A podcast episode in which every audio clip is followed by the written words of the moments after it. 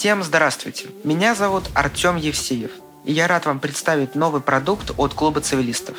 Мы начинаем запись подкаста частности. Тут сразу кто-то может сказать, ой, подкаст, да уже все это давно делают. А мы в ответ им скажем, возможно и делают, но мы сделаем это интереснее и лучше. Что мы будем делать? Мы будем приглашать известных ученых и практиков и будем с ними обсуждать конкретные узкие вопросы из сферы частного права. Потому что если разобраться в узких вопросах, то можно попробовать разобраться и в более общих. Мы все с вами прекрасно знаем, что юридические споры, обсуждения обычно являются довольно занудными и монотонными. Поэтому мы постараемся сделать наши беседы максимально яркими и запоминающимися, в том числе при помощи юмора. Наш подкаст рассчитан на всех тех, кто интересуется правом. Неважно, вы практик, теоретик или студент. Мы открыты для всех и каждого. Знаниями можно и нужно делиться. А в спорах, как известно, рождается истина. Если у вас будут какие-то комментарии и предложения по нашей работе, смело пишите нам куда только можете. Мы обязательно это изучим. Закончив это длинное выступление, мы приглашаем вас теперь послушать выпуск нашего подкаста. Добрый день, наши дорогие слушатели. Это первый выпуск подкаста в частности. Какая наша цель? Мы будем освещать различные вопросы частного права, слава богу, не публичную, в простой форме, разбираясь в конкретных специальных вопросах узких, потому что если мы сможем разобраться в частностях, то мы сможем разобраться в общем. А, и вот сделать подводку к настоящему выпуску, первому выпуску нашего подкаста, можно следующую. Э, бесконечно можно смотреть на три вещи. На то, как горит огонь, на то, как течет вода, и на то, как общаются специалисты из области первой части ГК с э, специалистами из четвертой части ГК. Э, и сегодня у нас в студии Андрей Владимирович Егоров, который не нуждается в представлении, и Наталья Спиридонова, юрист международной юридической фирмы Hogan Lovells, практики как раз интеллектуальной собственности медиатехнологии. А, также преподаватель в Высшей школе экономики и моя коллега. Меня зовут Артем Евсеев, также юрист э, международной юридической фирмы Hogan Lovells. И в ближайшие несколько десятков минут мы с вами поговорим об очень э, такой прекрасной и удивительной теме, которая будоражит умы э, многих специалистов в области IP, а и не только IP, потому что это проблема на стыке, по сути, вечного права и IP. И вы сейчас поймете, почему. Эта тема с обладанием исключительными правами, в частности, с обладанием исключительным правом на товарный знак, но мы поставили ее шире вообще с обладанием любыми исключительными правами. И э, вот Наталья Спиридонова, она как раз писала диссертацию, насколько я понимаю, по этой теме. Магистрскую. Магистрскую, а кандидатскую? Э, у меня другая будет. А, все, хорошо. Вот, магистрскую диссертацию по этой теме, готовила заключение для исследовательского центра частного права. Вот, Наташа, Привет. Привет, Артем. Да. Очень приятно, что ты к нам пришла. И в итоге расскажи, что вообще такое сообладание исключительным правом для тех людей, которые пока остановились, например, на аренде или на чем-то еще. А, большое спасибо за приглашение. А, очень интересный проект. А, я рада возможности здесь, соответственно, не выступить, может быть, пообсуждать релевантные проблемы. Ну, соответственно, у нас, конечно, есть проблема, как ты уже сказал, а, соотношение общей части и интеллектуальной собственности, и, соответственно, мы не можем, а, ну, как сказать, э, не затронув ее, а, говорить о том, что такое сообладание исключительными правами, поскольку концепция сообладания, она, конечно, родилась, ну, как бы закреплена в общей части в первую очередь. А, ну, э, как бы классический подход, он, наверное, всем известен. Мы его взяли из а, германского права. Существует два типа э, общностей в праве. Nach Brüchteilen, mm-hmm. то есть общность по долям, долевая собственность, и Gesamtpfand, Э, Gemeinschaft, то есть э, собственность общей руки, ну, совместная собственность. И э, различные как бы правила действуют в ней, потому что вторая, второй тип общности, он менее свободный, так сказать, mm-hmm. и участники ее, они связаны какими-то отношениями, лежащими за рамками вот это непосредственно совладания каким-то имущественным благом, mm-hmm. в первую очередь как бы вещью. А, когда мы говорим о сообладании э, исключительными правами, вот а, у нас а, на данный момент статья 1229 есть, которая говорит о том, что, в принципе, исключительное право может принадлежать нескольким лицам mm-hmm. совместно. Да. Э, соответственно, возникает вопрос, а, как бы, в какой мере применяются вот эти положения а, как бы из общей части?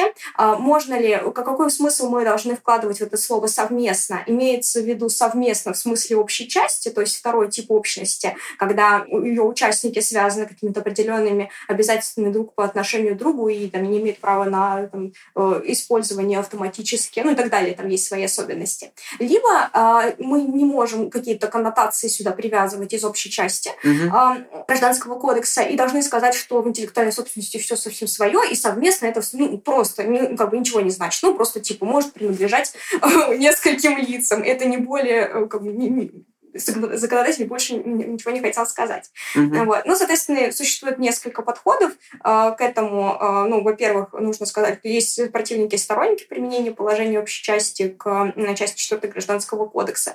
И надо сказать, ну, вот в свете нашего последнего пленума э, Верховного суда, э, номер 10, который 2019 года, он э, достаточно сказал во втором пункте пленума сказал, что положения общей части могут применяться к отношениям по поводу интеллектуальной собственности, если это не противоречит их существу, угу. что достаточно загадочно. Да, вот, Андрей Владимирович, я вижу в ваших э, глазах какой-то немой вопрос. Ярость. Ярость? Ну, конечно. Выразить слушайте, ярость. Слушайте, э, то есть мы должны еще отдельно в пленуме говорить при пандектной системе кодекса, когда есть общее положение, потом специальное и так далее, мы еще должны говорить в интеллектуальной собственности, вот, например, понятие юрлица берется в том значении, в котором оно, значит, есть в ГК. Угу. Или понятие сделки, или понятие доверия. Это чудовищно просто. Зачем про это говорить? Ну, а, как... а я вам сейчас отвечу на вот ваш вопрос, на вашу ярость. Дело в том, то, что у нас есть проблема в самом кодексе. Из-за этого как раз и появились разъяснения. Дело в том, то, что в статье 12.27 ГК прямо написано, что к интеллектуальным правам не применяются положения раздела 2 настоящего кодекса. А это какой? Это вечные права. А, ну Соответственно, вечно. вся концепция совместного обладания, а, совместного обладания каким-то объектом, а, долевого обладания, она просто перечеркивается, потому что это как раз в разделе втором. Ну, понятно. Ну, э, а имели в виду, конечно, сказать именно принадлежность, что это особые права, они вечные ну, да. и так далее, не интеллектуальная собственность. С этим боролись, но напоролись действительно на то, что получилось. Э, да, в этом я тогда понял, да, идею. А вот э, возвращаемся как раз вот к этому прекрасному разъяснению, Наташ. Э, смотри, а не, не, не нужно ли, например, толковать вот это разделение Верховного суда как э, lex generalis, а вот этот пункт 3 12.27, который запрещает применять по аналогии э, праворегулирования вечных прав, как lex specialis. То есть э, Верховный суд говорит про то, что можно применять первую, вторую, третью часть ГК, а вот ГК Если сам... Да, да, вот именно. А э, четвертая часть ГК в, этом, в этой статье прямо говорит, что точно не нужно применять только вечные права.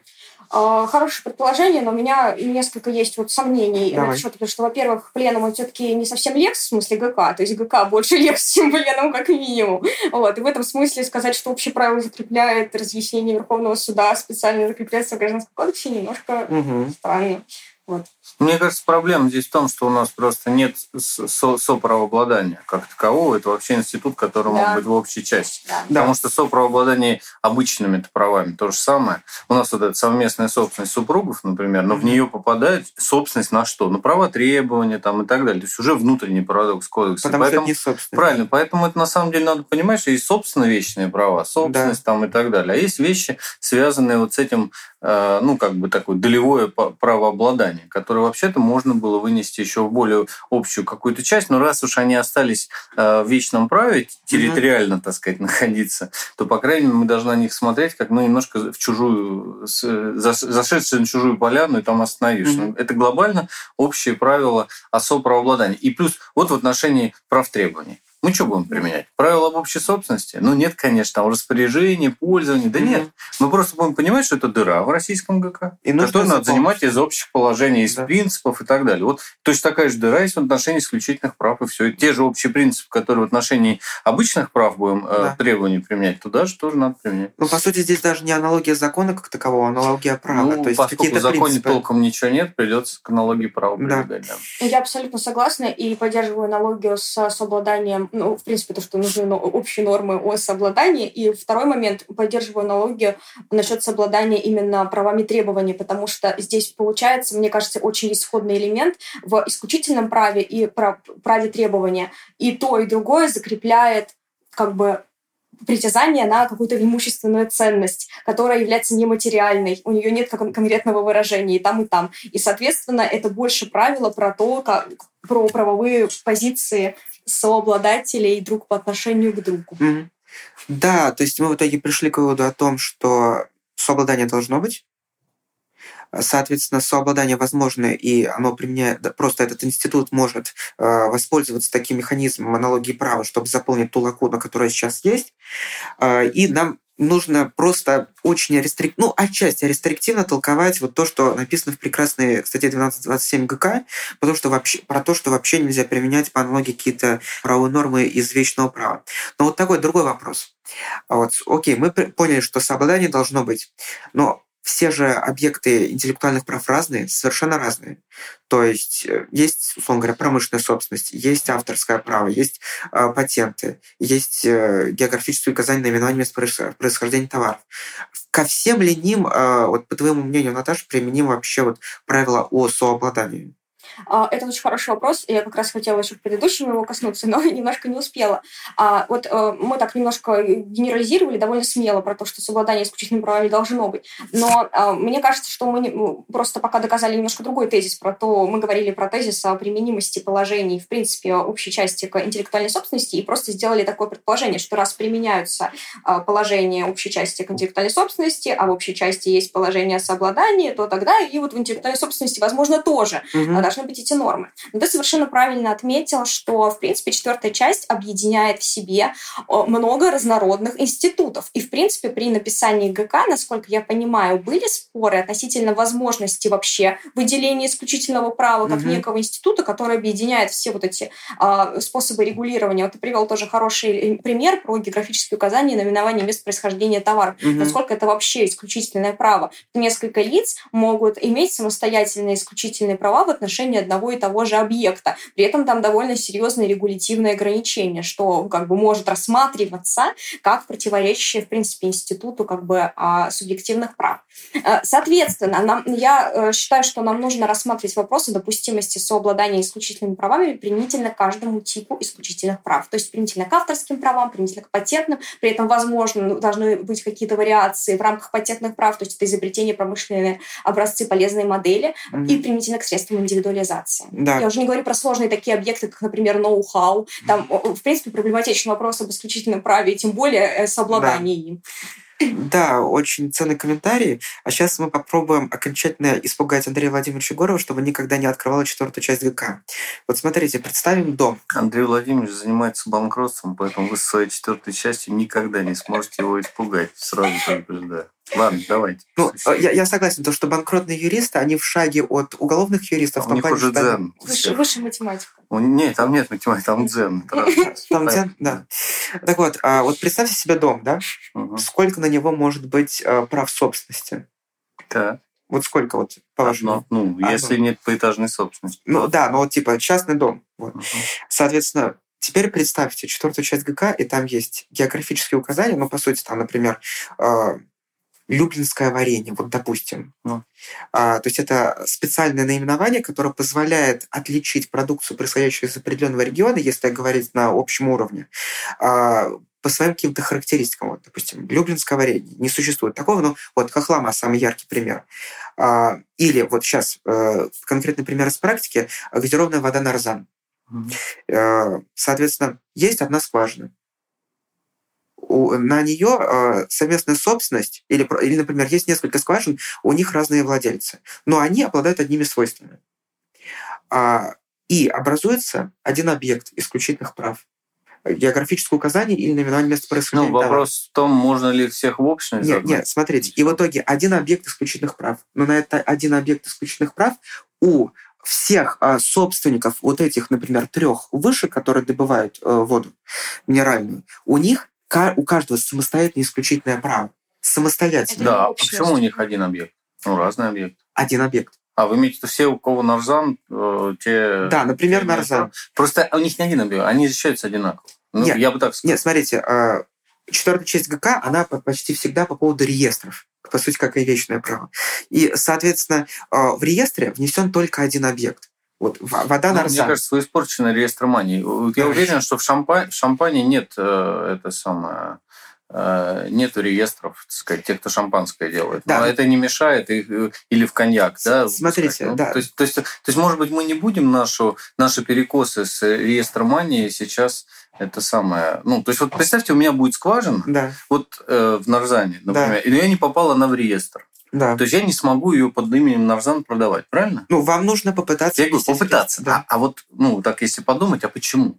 Вот почему меня заставляют в этот самый реестр идти? То есть, если так уж начать разбираться, то есть, на мой взгляд, вопрос реестра – это случайное обстоятельство для учета, для чего-то еще. С какой стати, если я в Нарзане, там, ну, я понимаю, да, что в случае со скважиной это пользование подземными ископаемыми, там это все, это возня вся всякая. А вот если вот реально шампань, э, и, ну или там не, не шампань, а что у нас где производят? Вот, вот... Абрау Дюрсо в Краснодаре. Например. Абрау Дюрсо. Вот у меня в Абрау Дюрсо существует, э, а там это тоже географическое Абрау Дюрсо? Или все-таки это именно торговый марк? Потому что я вот не уверен насчет, что Абрау Дюрсо... Возможно, это... зарегистрировали в качестве да. географического указания, но просто вот допустим, что... Ну, допустим, Абрау Дюрсо. У меня там как раз был недавно там мне показали места, где были раньше виноградники, и сейчас сосны там растут. То есть там виноградников мало уже осталось, и уже толком ничего не засадишь. Ну, допустим, купил я э, какой-то земельный участок, сумел там высадить лозу, там маленький, ну, вот элитный какой-то сорт я создал. именно в Абрау-Дюрсо, со всеми погодными условиями, со всеми пирогами. Да. Такая же лоза, которая там э, вот эти, ну, Абрау, а, этот завод там делает.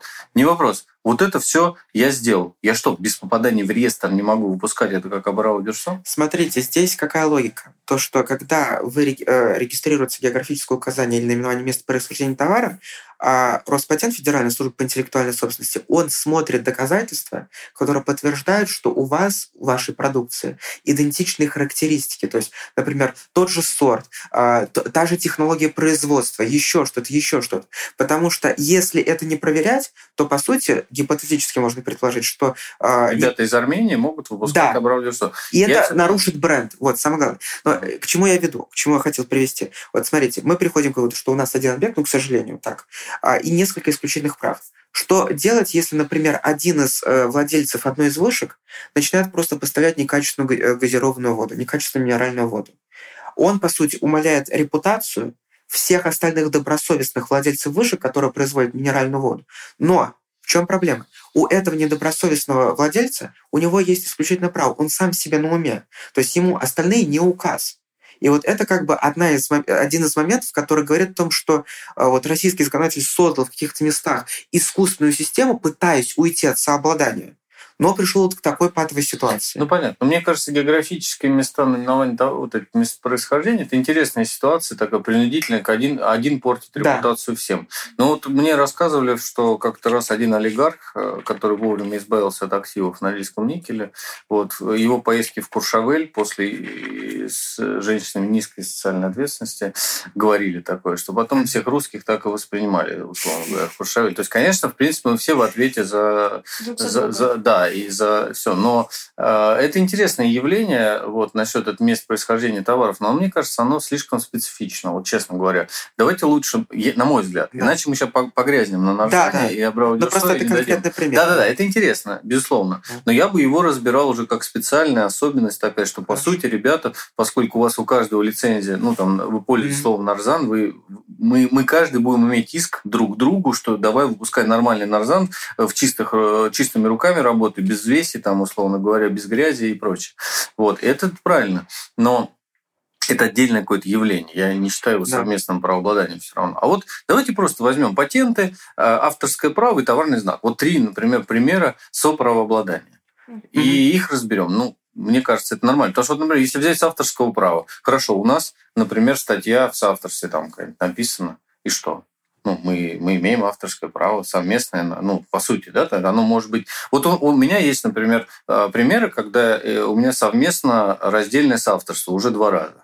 Угу. Один раз была статья с Ероховой, где у нас совместный кусок, и Ширвинд раздельная. Но а это еще основа статья. цивилистики. Это, не, не, основа цивилистики раздельная. Все. Mm. Вот. А два примера. Вот это, это статья о защите вечных прав. Мы начали заниматься то, что, тем, что стало потом пленом 10 22. С Марией Андреевной мы написали кусок просто mm-hmm. такое. Андрей Михайлович сказал, не, ребят, вы здесь слишком, условно говоря, торопитесь, вот я не готов под этим подписываться, я готов отдельный кусок. Он про приобретательную давность дал туда. У нас статья одновременно в раздельном, нераздельном, вот таком каком-то интересном явлении. И, допустим, бы нам платили за нее гонорар. Да, ну, например. Второй пример точно так же с Попченковой и Ширин сбоку там опять сепаратно. То есть, ну, вот. Но у нее самостоятельное произведение это по представительству Угу. У нас там книжка, и, у него кусок его комментарий, он, мне показалось, что он уместен будет, чтобы он тоже там был, хотя он его отдельно тоже публиковал. Угу. То есть здесь просто слеплено фактически из двух произведений. Наш кусок и его. Немножко другое. Вот. Э, ну вот в этой ситуации. Вот, например, один и второй пример. Ну, у нас есть э, два, два вида, объединенные в одном произведении, два вида соавторства фактически. Но мы владеем, соответственно, этим э, вдвоем, ну, или втроем.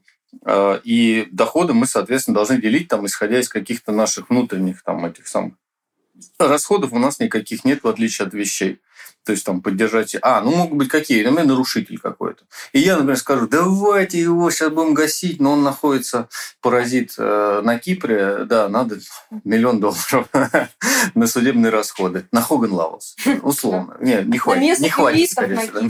Потому что есть офиса у Хоган Лаус на Кипре. Вот, я думаю, должен быть любой уважаемый конторы. К сожалению, нет. Да? Понятно. У нас, у нас не настолько уважаемый. Вы слишком, вы слишком международный, я понял. Хорошо. И э, в итоге э, а мне мои коллеги говорят, нет, друг, э, у нас сейчас нет свободных денег, там, черт с ним, с этим на Кипре. Вот это вот интересно. Ну, то, есть, совместно. Но то, что у нас совместное есть, то оно есть. И, например, я захочу свое авторское право кому-нибудь передать, там, например, еще кому-то. Ну, доля моя перейдет, я и распоряжусь. Вопрос, у них право выкупа должно быть? Например. Вот это самый интересный да. вопрос.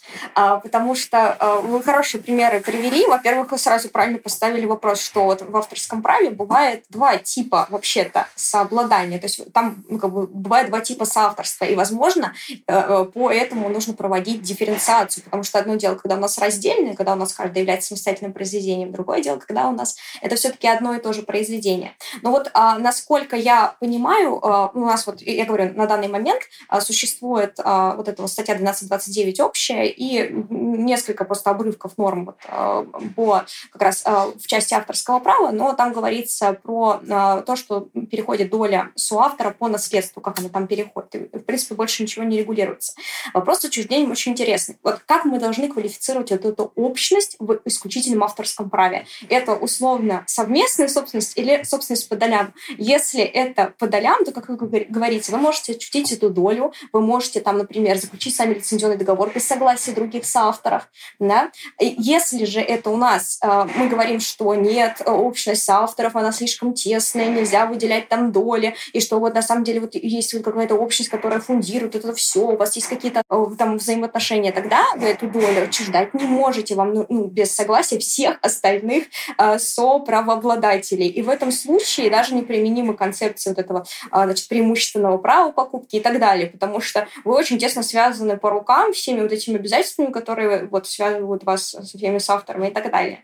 А можно да. сразу вопрос? Я бросил пример с, именно с авторством. Так а наличие ли это долевого права, или, может быть, у нас отдельные права. Ну, когда раздельные, скорее всего, у нас просто отдельные права на разные куски, которые мы просто объединили. Одна четвертая Ну, например, да. да. А второй вариант, когда нераз... неразрывное, нераздельное соавторство. Тут действительно все переплетено.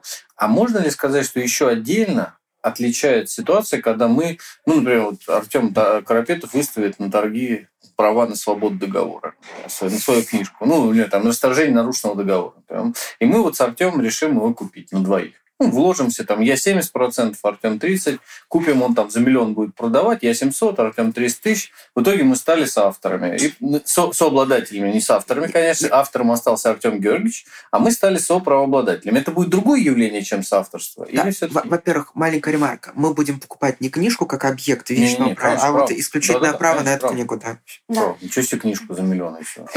Это вторая дифференциация, которая здесь должна быть проведена. А, Все совершенно правильно. Э, есть есть, э, я считаю, что есть основания ну, проводить дифференциацию между ситуациями, когда у нас вот это вот э, участие, давайте так, общий термин, не доля, там ничего, участие в исключительном праве а, совместно с другими лицами связано с вот этим с актом сотворения, с а, вот этим личным неимущественным компонентом, и когда не связано. То есть, возможно, во втором, а, как бы, во второй ситуации больше оснований говорить о допустимости как бы, ну, долей. Вот. Да. Э, здесь такой вопрос. Существует вообще глобально, ну, как бы несколько, глобально две системы а, вот авторских прав. Ну, как бы вот в России принята э, раздельная, получается, модель, а, которая дуалистическая, в которой исключительное право является самостоятельным от личных неимущественных прав, и оно как бы вот может отщепляться. Вот. А, при этом личное неимущественное право остается за а, автором. А вот в Германии, например, это связано, там идет связка вот этих двух прав, и там, соответственно, да, то есть этот вопрос, мне кажется, будет сложнее да. решаться. Вот возвращаясь... А что за связка? Сори, да. я просто... Что авторское право, то есть, ну вот у нас как происходит, вот вы привели конкретный пример, что вот Артем Георгиевич Карапетов является, он соавтор и одновременно обладатель исключительного права. Если он отчуждает, например, свое исключительное право или долю в нем, не, то он его... чистый автор. Я да, книжку, чистый автор. автор. У него личные неимущественные права все остаются. Да, да. Вот. А в германской системе нельзя отчудить, а, не отчудив этот личный неимущественный компонент. Что значит? Теперь, если я куплю в Германии что-то право, я теперь буду автором? Это нужно отдельно изучать, но вообще, как бы, я не знаю, как это конкретно на практике работает, потому что я в немецком праве не работаю, но там именно монистическая система, то есть идет связка и вот этого, не выделяется отдельный имущественный компонент от личного неимущества. Но у нас личное неимущество – это право быть автором прежде всего, и поэтому книжка написана Карапетом, навсегда им останется. Право автора на имя, право на на защиту ну. репутации, право на сохранность произведения, на неприкосновенность. А, там ну, просто вот неприкосновенность и может быть... И, и там и имущественный компонент может да. появляться на втором, третьем да. круге. Вот, да. например, право на неприкосновенность произведения, это э, когда yes. мы не, не хотим исказить ну, замысел автора. А ее, вот, ее переиздали да. с Путиным на обложке, например. Ну, и, ну и вот насколько репутация пострадает. Действительно. Или Все. наоборот улучшится. Да. У кого как, не, неизвестно. Вот, а возвращаясь к вашему вопросу, а, вот по поводу вот, э, книжки Артема Георгиевича Карапетова, как это на практике, скорее всего, решается? То есть на практике очевидно, что никто не будет думать, там, сообладание, несообладание, совместно или долевое, скорее всего, совместно будет на практике решать. Но как-то вот урегулировать регулируется то, что, по сути, вы внесли вклад больше, чем я, да? Mm. Очень просто. Это соглашение между э, соправообладателями. То есть мы не будем э, выделять доли, мы не будем говорить о том, что типа вот у вас 70, а у меня 30, но мы в соглашении между соправообладателями скажем, что, например, вам причитается 70% доходов от использования ну, исключительного права, а мне 30. Я понял, как же не выделять доли-то? А если я потом кредиторам задолжаю, надо будет обратить взыскание? Будет на долю обращаться взыскание. Без вариантов. Есть, мне кажется, здесь очевидная корреляция с, общей, с, с долевой собственностью. Ну вот сторонники как раз подхода, которые э, недопустимости долевой собственности для авторских прав, они как говорят, нужно авторов защищать. Вот почему-то... А вот э, э, для того, чтобы нельзя было обратить взыскание вот именно на отдельную конкретную долю. Почему? А, чтобы защитить автора, потому что ну, такой патерналистский подход, поскольку вот он сам себя не может защитить. Нет, погодите секунду. Но ну, это совсем другая история. Насчет доли, не доли. Значит, если, если у меня есть э, это самое, если у меня есть актив, да. э, что, на мое авторское право нельзя обратить взыскание? Просто вот без долей, без ничего. Я разбил чужой ламборджини, зато у меня статей там 200 штук. Там, их можно пытаться продать. И что, нельзя обратить взыскание? Если это в интеллектуальном праве так у вас, то как бы прекрасное право. Все будущие банкроты, от, все махнут ваше интеллектуальное право. То есть я беру, покупаю имущественное право у Карапетова там, или еще что-то, собираю пул целый и могу бить чужие машины. Ну, условно говоря. Вообще не обратить взыскание. Что за бред? Ну, извиняюсь. Не, обратить взыскание можно, очевидно. Как бы здесь запрета нет. А что тогда? А какая разница с долями? У меня 100% авторское право, ну, имущественное право, или у меня там доли 70%? Ну, Но чтобы на все вместе, видимо, а не отдельно. Потому что, смотрите, если обратить... Вот в чем, в чем момент, что когда вот тот, кто, кто окажется, ну, приобретет эту долю, да, в результате обращения взыскания, он войдет вот, ну, вот эти соавторы и вот этот чужеродный элемент. Э, такой, понимаете, волк, э, как банкротчик, который все прекрасно там понимает, и он этих соавторов, ну, как считается, в рамках этого патерналистского подхода, он их просто скрутит и заставит там какие-то невыгодные условия им продиктует, и в итоге завладеет всем правом в целом целом. Да, и здесь нам... То есть... И ущемить, да, остающихся да. слова. Вот. Да, и плюс э, мы с Наташей не занимаем никакую консервативную позицию, но просто мы смотрим на норму, а норма не очень хорошая. И здесь, что написано в 12.29 ГК пункт 3, то, что э, исключительное право может принадлежать лицам совместно. Про доли, к сожалению, ничего не говорится. И в этом как раз а здесь проблема. слово совместно, почему вы аналогии с совместной собственностью проводите? Здесь в другом смысле слово совместно. Возможно. Просто вместе. Как еще можно Я сказать? так считаю. У нескольких. Вот. Я Как, какое еще русское слово можно было использовать по долям? В Да. долях надо было написать? Возможно. В долях? Ну вот здесь как раз вот такое правовое не права неопределенность, потому что непонятно, что хотел сказать законодатель. И законодатель так и ничего не Может сказал. принадлежать нескольким лицам. Вот здесь слово Вот так совместно только об этом, конечно. Вот, возможно. А иначе, а иначе зачем вот это удушение ну, здравого смысла? То есть вы дали 5% при покупке, Да. я дал 95%, но, но у нас совместно, и вы, условно, потеряете руки теперь по 50%, по 50% по, по факту у нас. Нет, Как? вот смотрите, и как выходит э, на практике из этой ситуации? Просто заключают соглашение между соправообладателями, в котором Да я прописано... услышал вот, о том, что доходы, но ведь вся жизнь в отношении доходов-то не, не ограничивается. У нас расходы могут быть связаны с, этим. возможно. с этим. У нас может быть все что угодно. Мы их должны делить пропорционально доле. Здесь совершенно очевидно, что эта доля, она нужна. Да. для того, чтобы ее вычленять. И именно она, потому что на соглашение вы взыскание не обратите. Вот у нас с вами соглашение. Это А соглашении тема. могут быть проблемы. Это, это, во-первых, оно может быть порочным. Во-вторых, это наша с вами тема. Пришли какие-то посторонние люди обращать взыскание на наше соглашение. И говорят, ну, на, на мою как бы долю. Им говорят, а доли нет. Ну, то есть она говорит, а на что вы будете обращать? Ну, на совместное правообладание. Они говорят, ну, хорошо, мы обратим.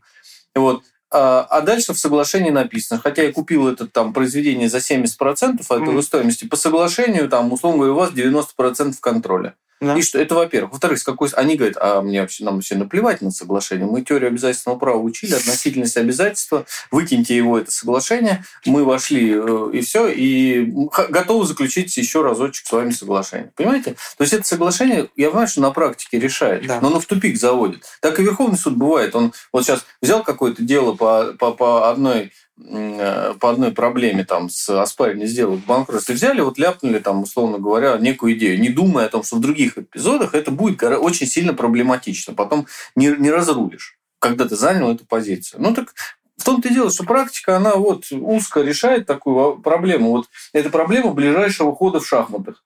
Вот. А, а через один, через два не всегда практика думает. Её не, это не ее задача, это теория должна думать. Вот. Исходя из теории, я вообще не вижу никакого варианта, кроме как видеть доли, соответственно, в этих... Ну, если право принадлежит нескольким лицам, должны понимать, в каких долях их... э, Ну, то есть полная экстраполяция, конечно, вот в этой части должна быть вечно правовых подходов. Да, да. То есть мы пришли к выводу, что в авторских правах очевидно, что можно владеть как совместно, так и в долях, и здесь Да, никаких надо- преград нет. Надо думать, как защищать человека от вторжения посторонних лиц, но да. это право, преимущественно право покупки. Опять аналогия к вечным правам. Либо ты выкупаешь долю, либо она уходит не Да. пойми куда. Ну все, да. И, зафиксируем два вот этих момента для дифференциации, то есть раздельное совместное соавторство и первоначально, когда вместе Да, вот вопрос при, вопрос при совместном соавторстве такой же режим, как Да. вошли в долях, Да. или все-таки нет? Или, ну, например, мы ни, ни с кем, ни с Ероховым, ни с Попченковым не оговорили, по 50% у нас Да. там или как. Если мы обговорили, мы бы доли определили. Да. А так у нас по, по 50, дефолту, видимо, да. видимо, 50%. Возможно, для вот таких случаев как раз, да, нужно, может, что сначала, сначала мы признаем, что это совместное, собственно, соглашение, может, могут возникнуть доли. То есть Да. заключать соглашение, соглашать, Я думаю, что это по определению должна быть общедолевая, а не совместная. Ну, просто в моем понимании совместная собственность совсем другое явление, к сожалению. Для которое- семейных всяких историй. И она, она везде уни- уникальная. Это прототип немецкого. А представляете, соавторы, они, по сути, как семья, как интеллектуальная семья. Я по Попченкову позвоню сейчас. И Да. у меня многоженство получилось. Интеллектуальное, я Да. понял. Ну, Андрей- я, я читала что-то, вот когда вот я немцев смотрела по этой, начинала смотреть, э, там что-то такое было, да, что очень тесная связь такая, что прям, да. прям А потом мы говорим, что немцев нужно полностью использовать в трудах. А, да, возвращаясь, в итоге мы пришли к выводу, что авторское право действительно тут необходимо выделять доли, и это как бы нормально, и как раз эта ситуация, которая позволяет нам разрешить вопросы раз- э, нераздельного соавторства, разрешить какие-то споры с соавторами и защитить третьих лиц, которые имеют претензии на активы соавторов и так далее. Ну, это А, модель Геференда Да, делеги ференты. Тут, э, уважаемый слушатель, тут делеги лата вообще ничего по сути нет. Ну как же, мы ссылались Мы на ссылались на, да, и на ГК. Вот. И теперь переходим к самому э, такому яркому. Ну, то есть, э, я прошу, это самое, что значит, это делегилат, конечно. Ну, что значит делегиферент? Делегиференты, значит, мы послушали и пошли в наше свинарник обратно, да, вот он говорит, посмотрели на прекрасную жизнь. У нас все так и есть. И это надо доказывать, потому что как, как можно еще иначе решить вопрос? Сказать, что, ребята, есть доли, ну, вот как специалист по интеллектуалке иногда я так слышал. Ну, нет, это другое. А что это? Объяснить? А мы не знаем. Вот это так, не, не, вот людей, которые говорят, а мы не знаем. А, и либо они говорят, нет, так нельзя у вас совместное, да, оно может принадлежать вам совместно, но дальше мы не знаем, что с этим делать. А как обращать взыскание, мы не знаем. А вот это мы не знаем. Но если вы не знаете, так не говорите. Ну, условно говоря. И, либо если ты говоришь, ты должен стройную концепцию дать, которая будет удобна людям. А так просто сказать, мы не знаем, это называется голова в песок. Страус такой, дым туда, засунул и все. Ну, что это за решение? Вот, ну, поэтому как, нет. Как раз это связано с тем стереотипом, что к четвертой части ГК нельзя применять по аналогии вообще ничего, по сути, особенно из личных прав. Но как мы в самом начале сказали, что, по сути, это стереотип как раз, и наоборот, сейчас нужно это использовать, э, нормативный материал и практика, которая у нас сложилась в первой части ГК, для того, чтобы урегулировать такие правовые лакуны, которые у нас до сих пор есть в четвертой части. Я выскажу такую да. немножко крамольную мысль, что, возможно, люди, которые вот как раз кричат о том, что вот, э, ну, четвертая часть настолько специфична, что к ней ничего из общего не может применяться, просто, возможно, не в курсе каких-то решений, которые уже существуют в общей части. При этом я не отрицаю, что специфика есть у интеллектуальной собственности, но здесь действительно, если уже есть какие-то общие решения, их можно применить, то, наверное, это нужно сделать. Вот. Хорошо, патент. Вряд ли что-то отличается. Нет, давайте... Или что вы Да, вот самое интересное, давайте товарные знаки, Давай. потому что это было на слуху. А, и здесь я расскажу небольшую предысторию, а потом передам слово Наташе, потому что как раз проблема сообладания, она действительно уже давно существует, но она стала на слуху в 2018 году, когда а, две компании, у которых был спор по поводу товарного знака. Это Condé Nast, который э, производит журнал Vogue, известный, и э, компания Synergy, то бишь Белуга, которая производит водку. Э, они решили э, зарегистрировать один и тот же товарный знак, но а, у них потом возник спор, кому этот товарный знак должен принадлежать, потому что они заявку, по сути, в одно и то же время подали. А, и в итоге они пришли к мировому соглашению, где они решили подать заявку на товарный знак от обоих. И вот, то есть, и э, скажут, что 50% принадлежит тому, 50% принадлежит другому. Роспатент, естественно, когда увидел эту заявку, он позеленел и отказал в регистрации такого товарного знака. Соответственно, первые э, две инстанции, апелляции и первая инстанция, они отказали в э, признании недействительным такого решения Роспатента. Но суд по интеллектуальным правам в кассации сказал, что да, это возможно. И в итоге СИП привел хорошую аргументацию про то, что действительно сообладание возможно, что в четвертой части ГК нет прямого запрета. Если нет прямого запрета, то у нас диспозитивно все. И самое главное, то, что вот в сфере товарных знаков очень важно, то, что нет э, введения потребителя в заблуждение. Потому что а, журнал Vogue – это журнал, а белуга – это водка. Соответственно, потребители разные. Потребители, а, видя этот товарный знак на разные продукции, они не вводятся в заблуждение. А какой товарный знак? Волк. Волк. Там было два да. товарных знака. Ну, вот, насколько я помню кейс, там был правообладатель товарного знака Волк, и в том числе в отношении, ну вот по самых азов, что вот товарный знак, он регистрируется в отношении, возможно, всех классов э, так, так называемой ну, международной классификации да. товаров и услуг. Их всего 45. Да. Он может быть зарегистрирован в отношении всех, в отношении одного класса и так далее. И, соответственно, это очень разные группы как бы, товаров и услуг. И а, в данном случае товар, товарный знак был зарегистрирован не только для журналов, но в том числе в 32 и 33 классе. И вот эта вторая компания, когда это обнаружила, она пошла с иском о признании э, товарного знака, ну, о досрочном прекращении товарного знака для вот этих двух классов, 32 и 33. да, да, да, потому потому что э, этот товарный знак не использовался. А те не использовали. Да, 32 33 Это ну, как спор возник, я понял, да. да. А те, а теперь... И они заключили мировое соглашение, которое было утверждено судом по интеллектуальным правам. И на основании этого мирового соглашения они пошли в Роспатент, насколько я помню, не, ну, не заявка у них mm-hmm. была общая, э, но не суть. Они пошли регистрировать отчуждение 50% да. доли. И вот тут им Роспатент отказал. По, всем, пошли... по всем классам или только 32 Они только, да, ты только обсуждают только 32 33 да. да. То для того, чтобы водка могла ставить себе знак ВОК на своей да. продукции. И, и имел бы 50%, да. потому что тех приоритеты вроде как вот такая уступка. Да. А, ну, понятно. Ну, что, что проблема-то? Я вообще не вижу. Вот. Видно, Проблема возникла в Верховном суде, как обычно водится, потому что э, суд по интеллектуальным правам сказал, что все диспозитивно можно, сообладание можно 50%, нет проблем. Когда это дело дошло до Верховного суда, Верховный суд сказал, у нас товарный знак должен принадлежать только одному, одному лицу, одной компании.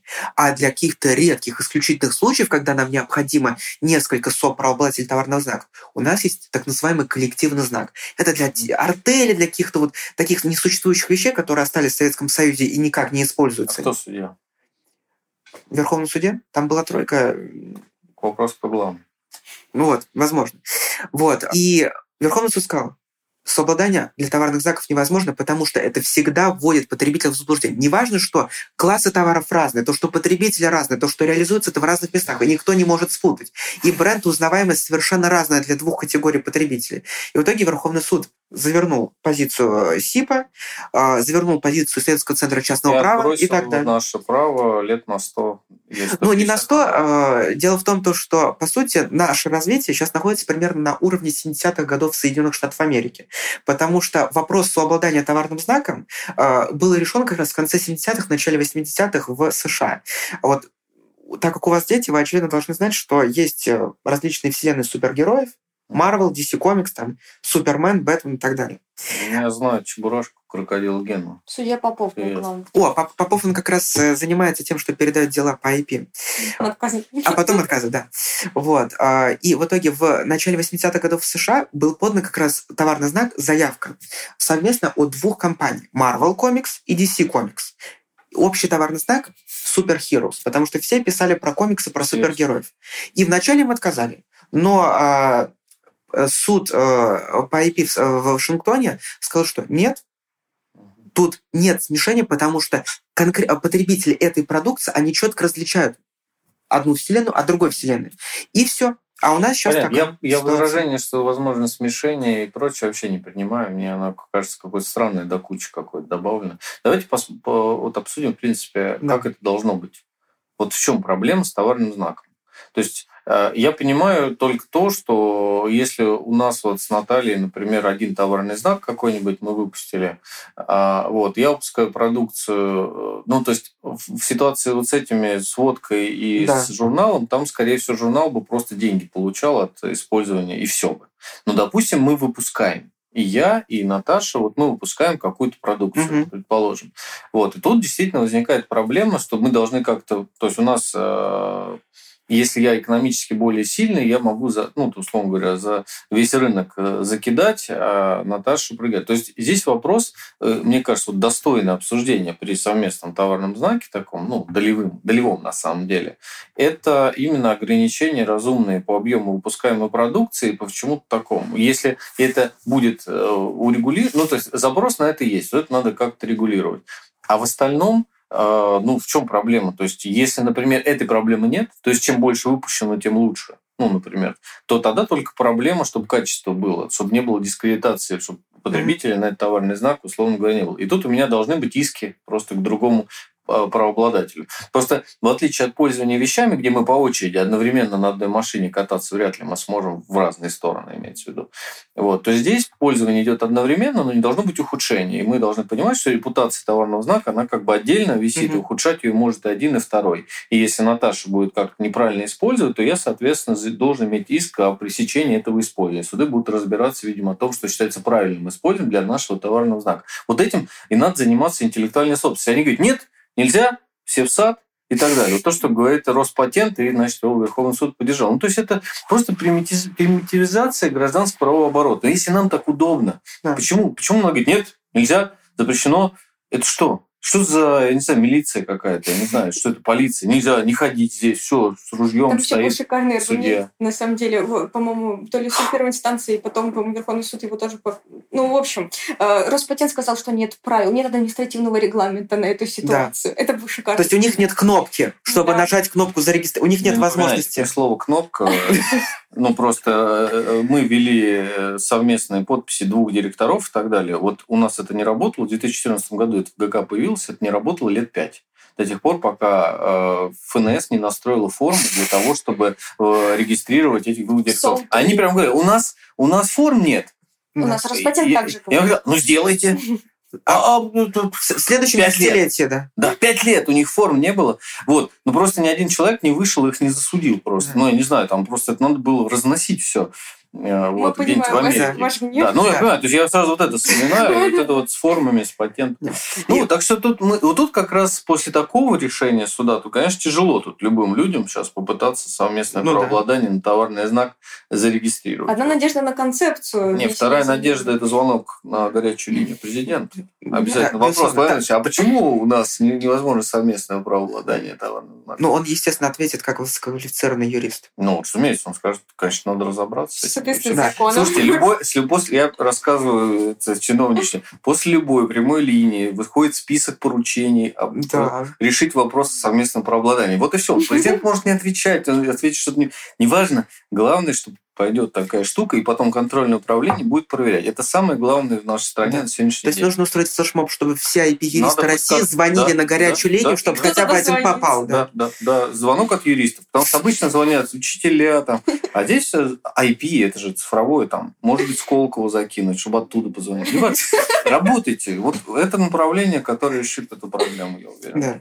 Э, можно да. сказать несколько замечаний, ну, как сказать, своих комментариев. А, первый момент. Э, я согласна согласна с Андреем Владимировичем по поводу того, что, как бы, ну, как сказать, называйте как хотите, но главное решайте проблему. Если в практике есть конкретный запрос, ну, по сути, как вот регулировать отношения между вот людьми по поводу вот использования одного обозначения, то нужно давать конкретное решение и не маяться а, ерундой по поводу того, как его назвать, там, доля, не доля и так далее, можно или нельзя. Но я бы хотела отметить, что именно для средств индивидуализации вот момент введения в заблуждение, он не является поверхностным, он как раз является сущностным здесь и конститутивным. То, в принципе, исключительные права на такие вот вещи истории, как а, там, товарные знаки и так далее, там, э, они очень-очень завязаны как раз на ну, недопустимости введения потребителей в заблуждение, поскольку они, в принципе, как объект существуют только постольку, поскольку они в голове потребителя проводят, позволяют провести связь между конкретным продуктом или услугой и именем конкретного правообладателя. И вот в этом смысле, вот Артем правильно сказал, что вот в американской доктрине судебной практики такая же проблема, в принципе, была. Другой вопрос, что они ее преодолели, и для для случаев, когда введения в заблуждение нет, у них тоже это в судебных решениях, э, э, как сказать, э, подчеркивается, вот тогда это сообладание правом именно товарный знак, оно допустимо. А, но другой момент, ну, который... Сейчас, стоп. А как это само по себе соправообладание может вводить в заблуждение? Плохой продукт может вводить в заблуждение, а как соправообладание? Нет, Нет не само по себе.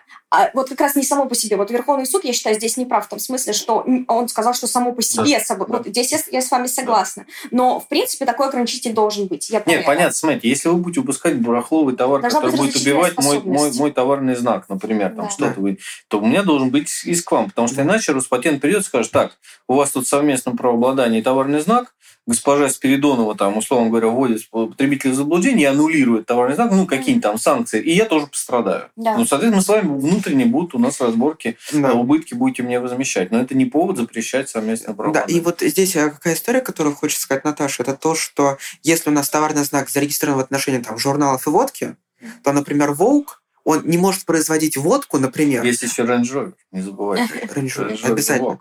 Но, то есть суть это в том, чтобы... А, то есть товарный знак, он выполняет индивидуализирующую функцию, то есть сообщает потребителю об изготовителе. И, соответственно, у потребителя в голове не должно быть конфуза типа, кто э, этот товар произвел. Или журнал Vogue, или известная компания, Конфуз которая... потребителям создают 30-45 классов. Потому что можно быть Луи Уитон э, одежда, но потом Луи Уитон часы, а потом Луи Уитон еще что-то. Потребитель...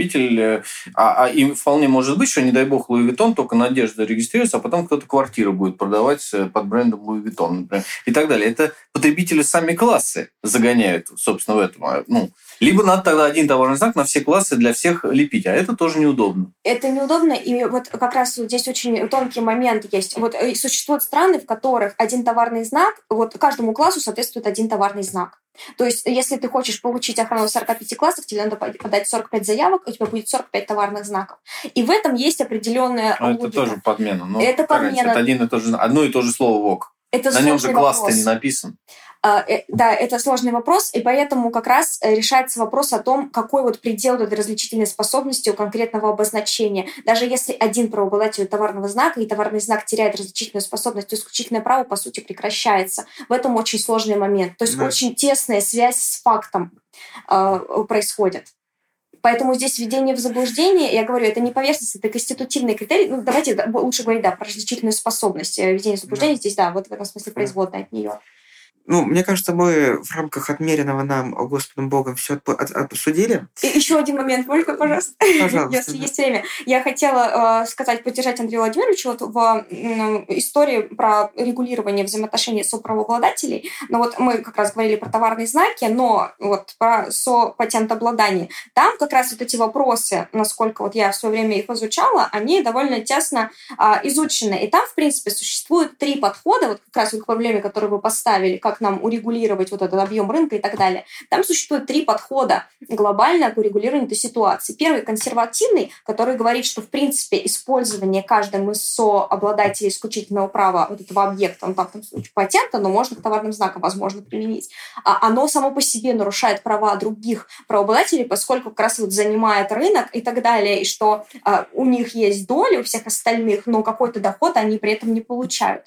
Второй подход прям противоположный, либеральный, который говорит, что каждый, поскольку, поскольку может использовать эту имущественную ценность себе как-то, ну, вот эту выгоду приобретать, он не может нарушать права других, и поэтому э, даже если кто-то много получил, а другой там был в слабой позиции, ничего не получил, то тот, который был в слабой позиции, он ничего не может от общего права поиметь, поскольку вот у нас такой либерализм. И как раз третий, наиболее вот интересный подход, это такой промежуточный, который, в принципе, три критерия предлагает помогает для того, чтобы как-то вот уравновесить. То есть, ну, допустим, у нас вот есть общность э, соправообладателей исключительного права. Один сильный, он много использует, занимает большую часть рынка, а другой слабый, какая-то мелкая фирма. Соответственно, первый вариант – это примерно посмотреть вот объемы ну, вот этого рынка, сказать, что вот этому, который слабый, вот присуждается, вот они называют это ausgleichende компенсацион, то есть как бы аншпрух. Они, есть притязание на какую-то часть доходов, которая соответствует доле рынка, за которую он как бы вышел. То есть есть какая-то справедливая ну, доля. Некое движение, я согласен. Вот. Второй момент – это различать внутреннее и внешнее использование, так сказать, внутреннее использование вот как раз для изобретения, например, что будет mm-hmm. для патентного права, когда, например, изобретение на способ. То есть я что-то использую, получается продукт, запатентован сам способ произведения. И по продукту, по конечному, нельзя сказать, что за способ был применен. То есть, когда это пускается в оборот, нельзя это разобрать и сказать, а, вот что это за способ, и начать такое же делать. Mm-hmm. Вот. вот внутреннее использование, соответственно, каждый из правообладателей может осуществлять, а внешнее, которое связано, с, ну, во-первых, с раскрытием, а во-вторых, с тем, что это будет уже продаваться конкретные экземпляры, вводиться mm-hmm. в оборот, и тоже будет рынок, соответственно, делиться, оно уже только по соглашению. И третий момент – это да, как раз Ausgleichende Anspruch, то, что вот я уже затронула, это не, вне зависимости от вот всего вышеперечисленного должна быть ну, примерное равенство доходов. То есть, если кто-то очень много получает, кто-то мало получает, то дальше суд уже решает. Ну, тут тоже, тут тоже грань. Ну, это да. тут, тут справедливость. Потому что, например, я понимаю, что у вас хорошее производство, и так у нас по 50% с вами, да. да? И вы шарашите там тысячу экземпляров, например. И я понимаю, что я тоже на тысячу мог произвести. Но так я, получается, произведу 100 всего, а за остальные 900 да. с вас там вы будете пахать, а я на вас ездить. Ну, нехорошо это. Поэтому это вопрос уже да. такой, он очень тонкий. Здесь вот эти критерии еще искать, не переискать. Но это для следующих, наверное. Да, для следующих наших посиделок.